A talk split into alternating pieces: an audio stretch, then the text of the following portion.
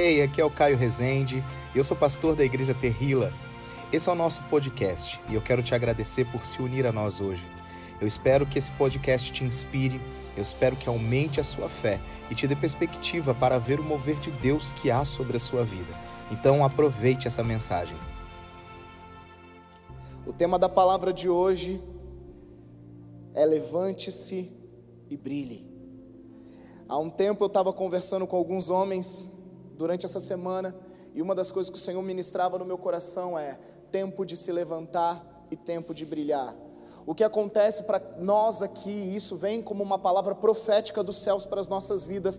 A questão é que não importa como você entrou aqui nessa noite, eu creio que o Senhor está fortalecendo as suas pernas e eu creio que o Senhor está reacendendo uma centelha do fogo do Espírito sobre o seu coração nessa noite. Eu creio tão forte nisso que essa semana eu estava pensando nisso.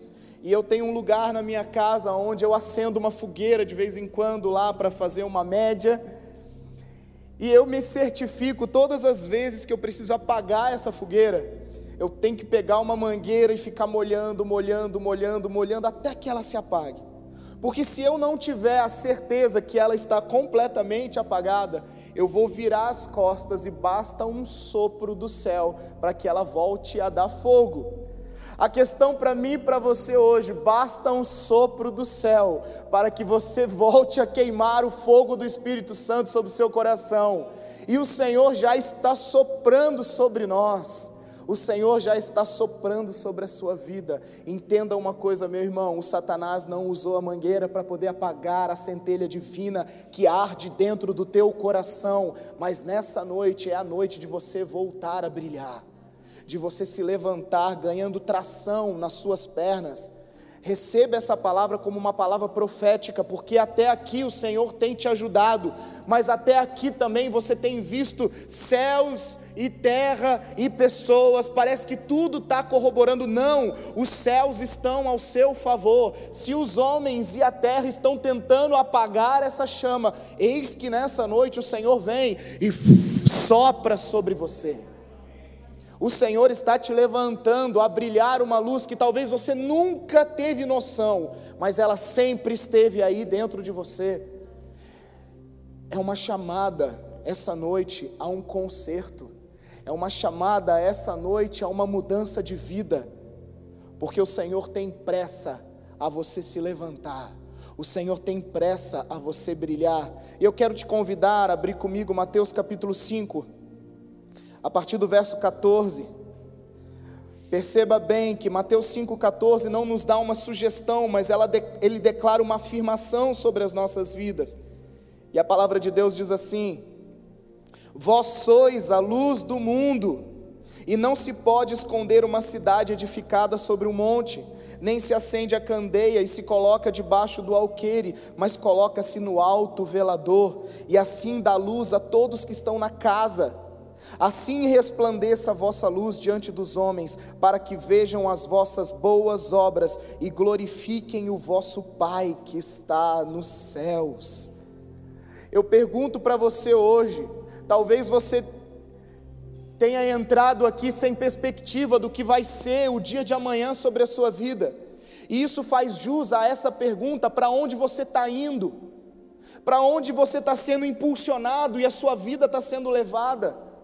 Essa semana o Senhor me dava uma visão sobre os homens dessa casa e que muitos estavam se sentindo como um carrossel que você fica dando volta, volta, mas não chega a um lugar concreto. E eu orava ao Senhor e pedia: Senhor, me fala então. E Ele falava para mim: Eu estou quebrando essa rota de círculos sobre a sua vida, para que de fato você tenha um ponto de largada e um destino final a você cumprir.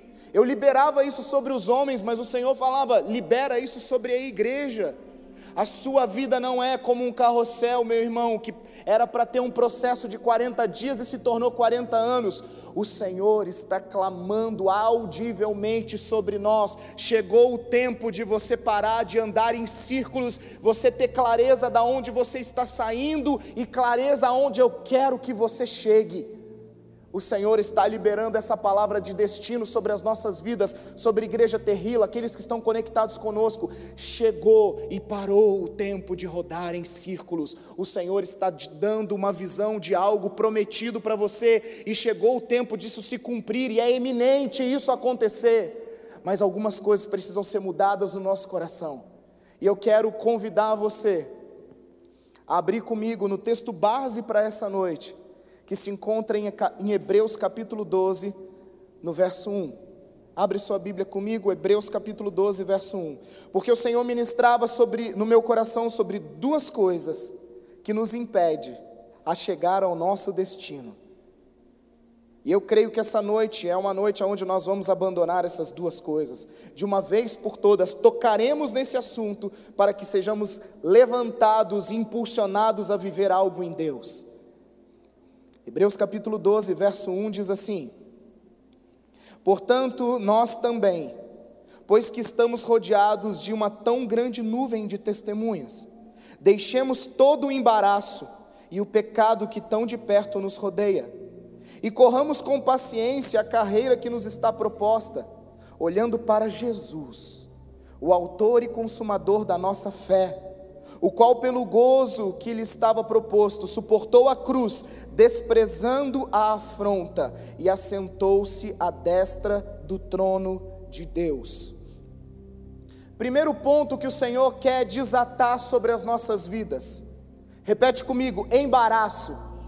Mais forte, embaraço em outras traduções, confusão, em outras traduções atualizadas, talvez aí escrita como pecado, mas a palavra em Hebreus 12, verso 1 fala para nós: o Senhor está falando, desate todo o embaraço sobre a sua vida. Às vezes, meus irmãos, a gente olha a situação sobre nós, a gente vê o pecado, o Satanás não precisa fazer tanto esforço para nos fazer pecar basta ele lançar uma mentira sobre você, basta ele criar um embaraço sobre a sua vida, e tudo aquilo que parecia você conseguir vencer sobre essa mentira, você se coloca debaixo desse jugo de servidão do pecado.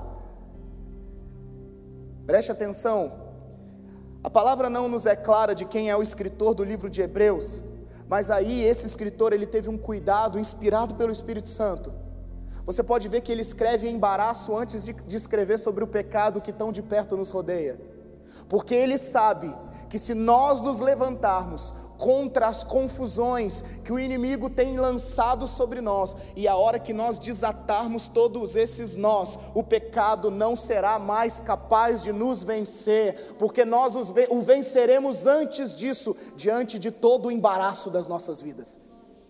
Às vezes a gente fica colocando o Satanás como aquele que vai, não, é ele que me fez pecar. Não, ele simplesmente lançou um embaraço sobre a sua vida, e aquilo que não era possibilidade, de repente agora começa a ser.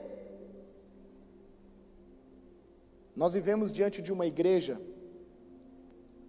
dos dias atuais, extremamente relativa, e tudo é relativizado. Nós estamos diante de uma igreja, nos dias atuais, extremamente estético e eu digo isso não só como igreja, mas como sociedade, aonde nós valorizamos aquilo que é externo e o colocamos em pedestais como alvos a serem alcançados. Mas o que, que a palavra nos é clara a falar? Eu deixo as coisas que para trás fica, eu sigo para o alvo que é Cristo, para o prêmio da soberana vocação dele sobre as nossas vidas. Às vezes embaraços vêm sobre nós, porque nós estamos enaltecendo aquilo que é exterior estamos esquecendo daquilo que é produzido por dentro. Nós estamos esquecendo que o que vale não são as demais coisas que nos serão acrescentadas, mas que vale é você buscar o reino de Deus e a sua justiça em primeiro lugar. Mas não, uma sociedade que dita que externo é aquilo que prevalece e que você precisa demonstrar externamente sobre aquilo que você quer crescer, quer desenvolver. Vamos ver o que, é que a palavra nos fala. Abre comigo em 2 Coríntios capítulo 4, verso 16. Eu realmente estou completamente fascinado por essa palavra dessa noite. Aqui o apóstolo Paulo vai nos falar o que vale 2 Coríntios 4,16 diz assim: Portanto, não desanimamos.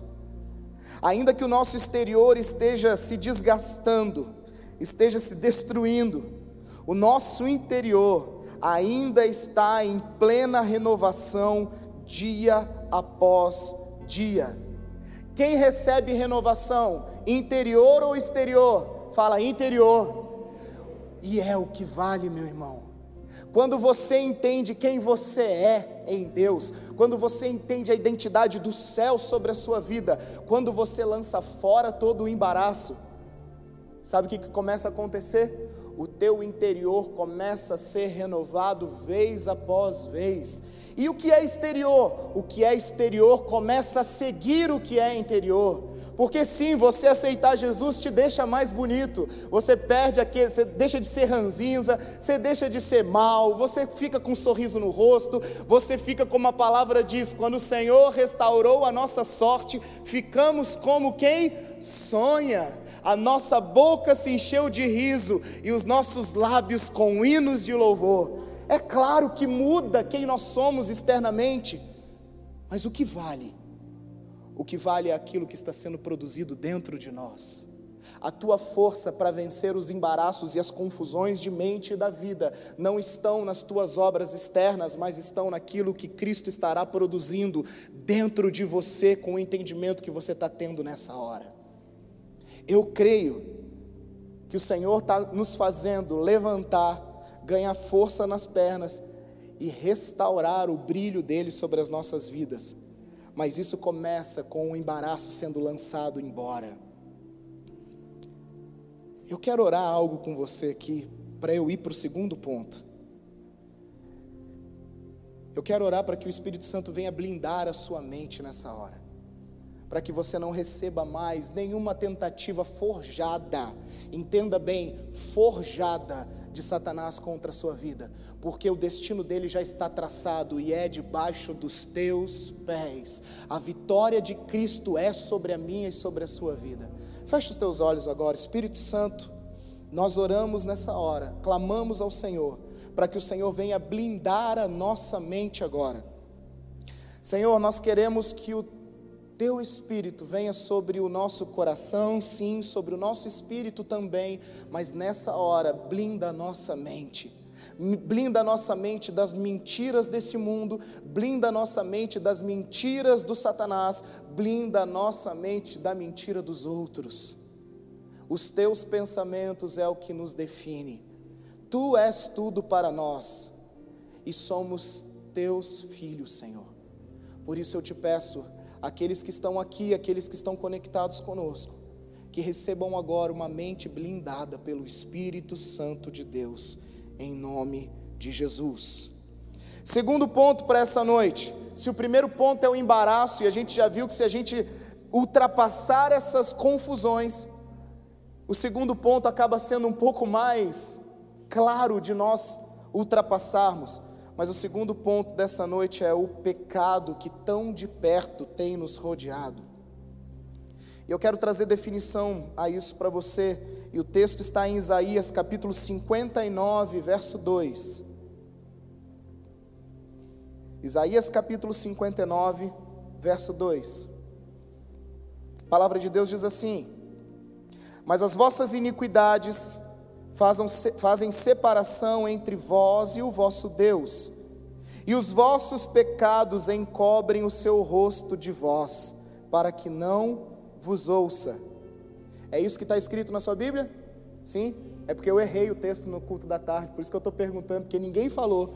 Eu errei o texto e ficou todo mundo me olhando. A Ju tentou dar um sinal, mas eu não prestei atenção. Mas é isso, Isaías capítulo 59. O que nos separa de Deus, irmãos? Iniquidades fazem separação. Entenda quando no Novo Testamento, quando na nova aliança de Cristo, a palavra vai nos falar que nada pode nos separar do amor que está em Cristo Jesus, nem a altura, profundidade, passado, porvir, nem nenhuma outra coisa. Mas de fato, uma das coisas que nos afasta de Deus e, e o impede de ter algo próximo a nós se chama pecado. E aqui a palavra vai falar que a iniquidade faz separação de Deus, do vosso Deus e de você.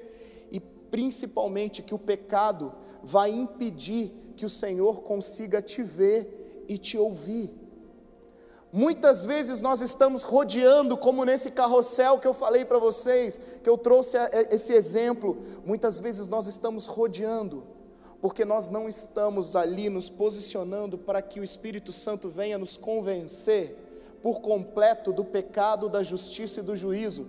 Então eu oro e a minha oração não se cumpre. Então eu peço e parece que minha oração, como minha mãe falava, poxa, ora direito, porque parece que o seu, a sua oração bate no teto e volta.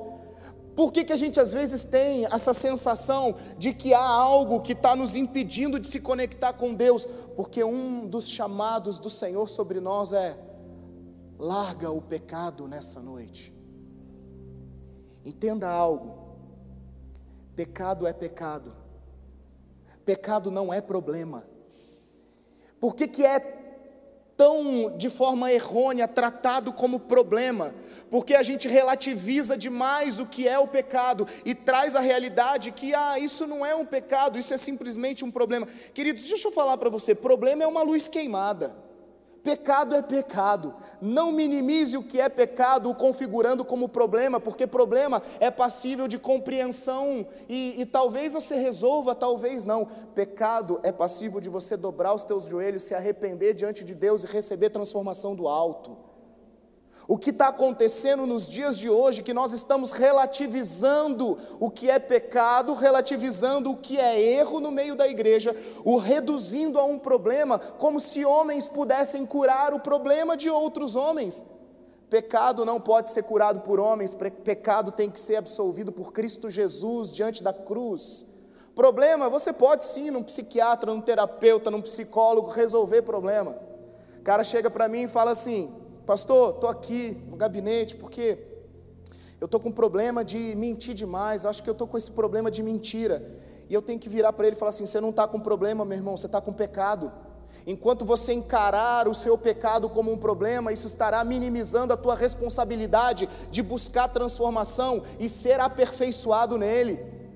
Então vamos hoje, e eu falava no começo dessa palavra, vamos hoje entender a chamada responsabilidade, o que é você se levantar e brilhar?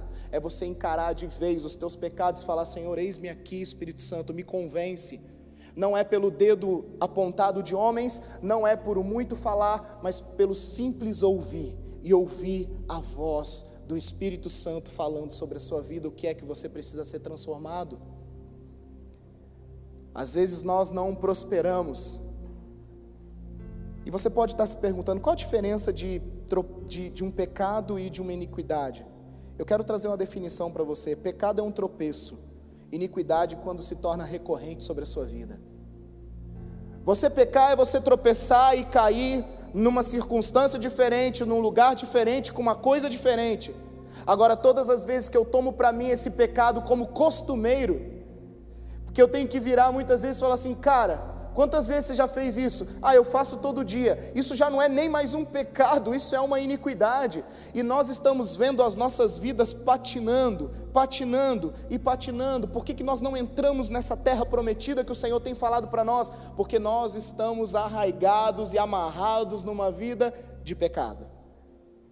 Agora eu tenho uma palavra de esperança sobre o seu coração. O Senhor já te deu vitória sobre todo o teu pecado. Isso já está cravado na cruz. Ele levou sobre si todas as coisas. O castigo que nos traz a paz estava sobre ele, e por aquelas pisaduras eu e você somos sarados, curados, transformados, perdoados, justificados, até sermos glorificados nele. Essa é a glória da vontade e da verdade de Deus sobre nós. E às vezes a gente fala, mas Senhor, por que, que as coisas estão tão difíceis? Talvez se um homem não souber responder para você por que, que as coisas estão tão difíceis, deixe com que a palavra de Deus fale sobre a sua vida. Provérbios capítulo 28, verso 13. E é para mim isso é muito claro entendendo que prosperidade não diz respeito a sistema financeiro, mas prosperidade de uma vida e vida em abundante. Provérbios 28, 13 diz assim: Quem esconde os seus pecados não prospera. Mas quem os confessa e os abandona, esse encontra misericórdia. Olha que coisa incrível, Deus nos chamou a ter uma vida e uma vida em abundância e uma vida próspera. Por que, que muitas vezes eu estou amarrado nesse carrossel, dando voltas e mais voltas? Porque eu preciso entender que Provérbios 28 fala: aqueles que confessam e têm essa mudança de direção, esse encontra misericórdia, esse encontra um lugar de perdão. Entenda bem, muito além do patamar de Lamentações 3:22, as misericórdias do Senhor são a causa de não sermos consumidos, porque ela se renova todas as manhãs. Vai além. O nosso convite não é nem mais a viver por essas misericórdias, mas agora viver por glória em glória, em glória, em glória é algo que te leva a um lugar de prosperidade muito mais amplo do que você possa imaginar. É uma prosperidade total, é aquilo que Jesus fala: vida e vida em abundância. Não, não há escassez, não há olhar e não ver as coisas funcionando, mas em todo o tempo nos colocando diante da presença de Deus e falando: Senhor, eu me arrependo do meu pecado, porque enquanto o meu pecado está ativo sobre mim, eu vejo os meus ossos como definhando, eu, eu, eu começo a ficar, vai, vai me matando, e é algo que, que eu preciso colocar diante do Senhor. Talvez você tenha sentido isso por esses dias. Talvez o teu pecado está te acusando tanto, mas está te acusando tanto que está fazendo a sua alma definhar, porque nós estamos dando munição para que o Satanás lance todo o embaraço sobre a nossa mente. Mas nós precisamos ter um entendimento hoje. O Senhor não está só quebrando o pecado sobre a sua vida, que vem desse lugar de perdão, mas Ele também arranca todo o embaraço e mentira que te acusa. Saia daqui nessa noite com uma mudança completa de vida. O Espírito Santo vai te convencer de todas as coisas.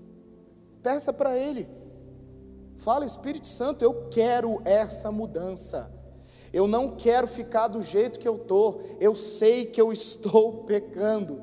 Talvez você está, chegou aqui, está ouvindo isso, quem está em casa deve estar tá pensando: poxa, tomara que ele solte uma lista do que é pecado para ver em qual que eu me enquadro para poder me arrepender. Não, eu posso ficar falando um monte de coisa aqui para você, mas quem verdadeiramente convence é o Espírito de Deus. Eu posso falar, te exortar, te chamar atenção, posso fazer o que eu quiser mas só haverá transformação genuína quando os teus ouvidos estiverem abertos para ouvir o Espírito Santo de Deus. Aí muda tudo. Basta uma palavra do Senhor e tudo na tua vida será transformado. Ouça o que o Espírito Santo, irmãos, vocês são homens e mulheres de Deus. Vocês são homens e mulheres que foram guiados pelo Espírito Santo, pela própria vontade de Deus para estar aqui hoje, para estar conectado. Há uma guerra que foi travada tentando te impedir a se conectar conosco hoje. Talvez porque você iria ouvir a palavra de transformação histórica na tua vida. Peça para o Espírito Santo: Espírito Santo, fala para mim qual é o meu pecado.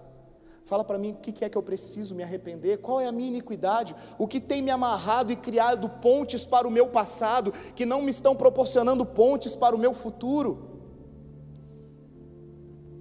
Eu não sei se você já se perguntou, mas eu já me questionei. Eu já orei muito sobre isso. Como que Jesus conseguiu passar por essa terra e vencer todas as tentações? Porque se eu falar que ele venceu todas as tentações sendo Deus, eu estou anulando a natureza humana pela qual ele passou sobre essa terra e venceu sobre essa terra. Jesus venceu da mesma maneira que Ele nos deu poder e autoridade para vencer hoje. E Ele nos deixa um segredo aqui. Eu não sei se você prestou atenção. No texto de Hebreus 12, no verso 2. Se você está se perguntando como me livrar do embaraço, como me livrar do pecado que tão de perto me rodeia, o que eu faço para ter transformação de vida? Como que eu começo a olhar a partir de agora? Hebreus capítulo 12, verso 2, que é o texto base para nós. Olha o que Jesus nos ensina. Eu coloquei aqui no meu, nas minhas anotações o grande segredo. E diz assim: olhando para Jesus, autor e consumador da fé, o qual, pelo gozo que lhe estava proposto, suportou a cruz, desprezando, fala, desprezando, desprezando a afronta. Em outras versões vai falar desprezando o pecado e assentou-se à destra do trono de Deus. Sabe o que Jesus está nos ensinando?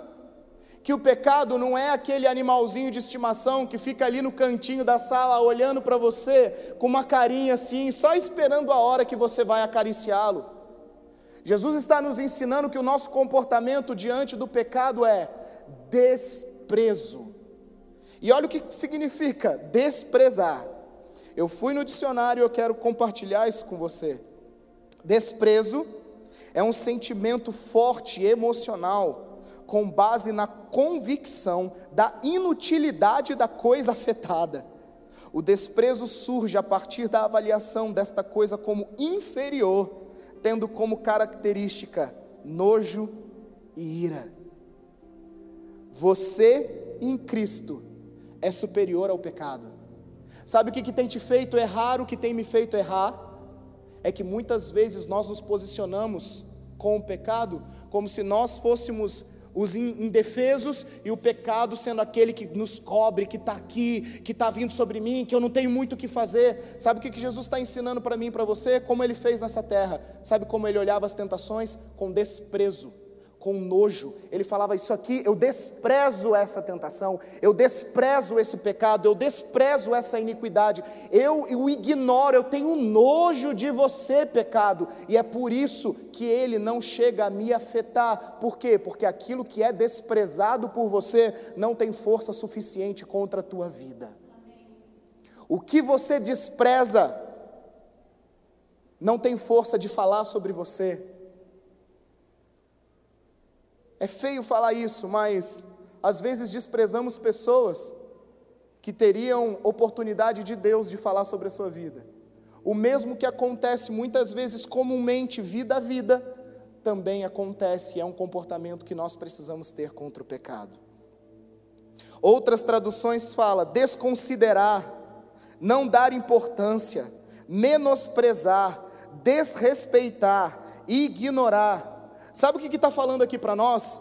Desconsidere o pecado, não dê importância ao pecado, menospreze o pecado, desrespeite o pecado, ignore o pecado, até a hora que você estiver olhando do alto, da onde Jesus te chamou para olhar, e não como aquele que está escravo a Ele, nossa, eu estou aprisionado. Não, não, você não está aprisionado. A verdade de Deus para mim e para você é que Cristo já venceu todas as coisas por mim e por você. A vitória de Cristo é a realidade do céu sobre a mim e sobre a sua vida. Ele nos dá força para ultrapassar as barreiras de pecado, para quebrar os grilhões da iniquidade, e Ele nos faz livres. Ele nos torna livres. Talvez você não soubesse como lidar com o pecado que está assim, ó bate na tua porta toda hora, todo dia, o que eu faço com ele? Vou te falar mais uma vez. Desconsidere, não dê importância, menospreze, desrespeite, ignore, tenha nojo dele. E assim nós vamos seguir aquilo que Jesus nos ensinou. Eu vou ler para você mais uma vez. Olha como faz sentido para nós agora. Portanto, nós também que estamos rodeados de uma tão grande nuvem de testemunha. Tem um texto em Apocalipse que fala que o testemunho de Cristo é o espírito da profecia. E esse texto para mim está ligado a esse texto de Apocalipse que vai nos ensinar todas as coisas que homens e mulheres venceram em Cristo Jesus. Nós temos poder e autoridade para chamar à existência aquilo que Jesus fez e continua fazendo e continuará fazendo todos os dias. Por isso que esse texto fala para nós aqui, portanto, nós também, pois que estamos rodeados de uma tão grande nuvem de testemunhas. Se eu perguntar aqui, você não precisa vencer, levantar sua mão, mas se eu te perguntar aqui, quantos aqui venceram problemas financeiros? Muitos levantarão a mão. Quantos aqui venceram problemas de de pecados de pornografia? Muitos levantaram a mão. Quantos aqui venceram adultério? Muitos levantaram a mão. Quantos venceram mentira, cobiça, idolatria, glutonaria, tantas outras coisas relacionadas à obra da carne? Talvez todos nós vencemos algumas coisas.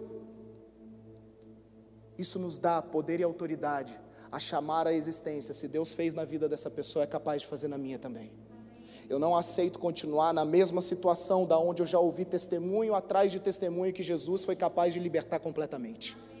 Eu não posso olhar eu estaria ignorando a obra de Cristo sobre a face da terra e sobre os meus irmãos, quando eu olho uma palavra de vitória, de uma bênção financeira, e de repente eu vejo a minha situação e eu fico assim: é, talvez isso não acontece. Não, o Senhor está trazendo a realidade de que Ele é o mesmo Deus que fez, que faz hoje e continuará fazendo até que Ele volte. Por que isso, irmãos? Porque o Senhor está falando: levanta e brilha levanta e brilha uma glória muito mais do que a vida de misericórdia, de lamentações. Glória a Deus pela misericórdia do Senhor, porque elas são a causa de não sermos consumidos. Mas chega um momento de maturidade e entendimento nas nossas vidas que você precisa se levantar e falar assim: agora não. Agora eu olho como um espelho, olhando como o próprio Espírito, e agora eu caminho de glória em glória. Não é mais da misericórdia, mas com o entendimento da glória sendo revelada sobre a minha vida.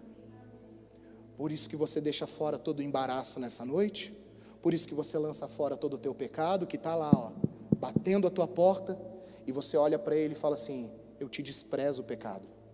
A partir de hoje você não tem mais força contra a minha vida, porque eu tive o entendimento da vitória de Cristo na cruz. E isso não é só um pensamento utópico, mas agora é uma realidade vivida eu te desprezo, pecado, porque você tem me feito não prosperar e tem me afastado de ser ouvido por aquele que me amou antes da fundação do mundo. Eu não aceito mais isso.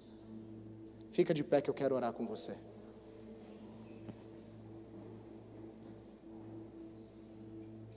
E eu quero declarar uma palavra sobre a sua vida. Você não precisa abrir, ou se quiser abrir, mas está em Isaías capítulo 60, verso 1. E eu queria profetizar isso sobre você.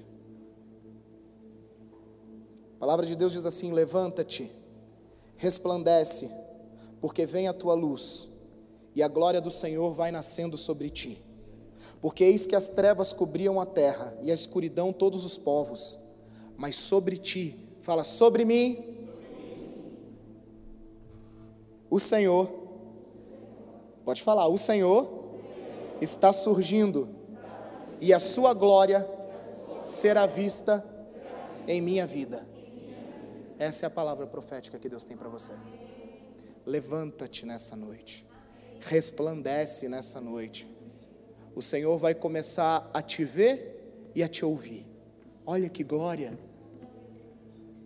O que nos impedia em Isaías 59, a glória em Cristo Jesus é a realidade da nossa redenção e salvação. O Senhor está nos vendo, porque há arrependimento genuíno no coração. O Senhor está nos ouvindo, porque agora não tem mais nada que nos separa dEle. Essa é a vitória de Cristo sobre as nossas vidas. Feche os teus olhos, eu quero orar por você. Uau! Coloque a mão sobre o seu coração e vamos orar junto. Repete essa oração, Senhor Jesus. Nessa noite, eu abro meu coração para resplandecer a tua glória em minha vida. Diante do Senhor, eu declaro que a partir de hoje eu verei a glória do Senhor sendo manifesta nessa terra.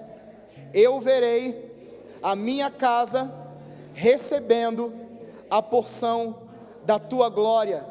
Eu verei a minha cidade recebendo a porção da tua glória. Eu verei a minha nação recebendo a porção da tua glória em minha vida. Amém. Obrigado, Jesus, por esse tempo. Obrigado porque a tua palavra é viva e real em nossas vidas. Obrigado, Senhor, porque diante desta palavra, o Senhor nos torna dignos a sentar à tua mesa nessa hora. Obrigado, Espírito Santo, porque o Senhor nos escolheu. Antes da fundação do mundo, o Senhor já nos amou. Antes de todas as coisas, o Senhor entregou o teu filho para nos salvar e perdoar dos nossos pecados. O Senhor não o poupou, mas o entregou por amor a nós. E Pai, nessa hora, todos nós aqui com muita honra, levantamos esse memorial em amor a Ti, até que o Senhor venha.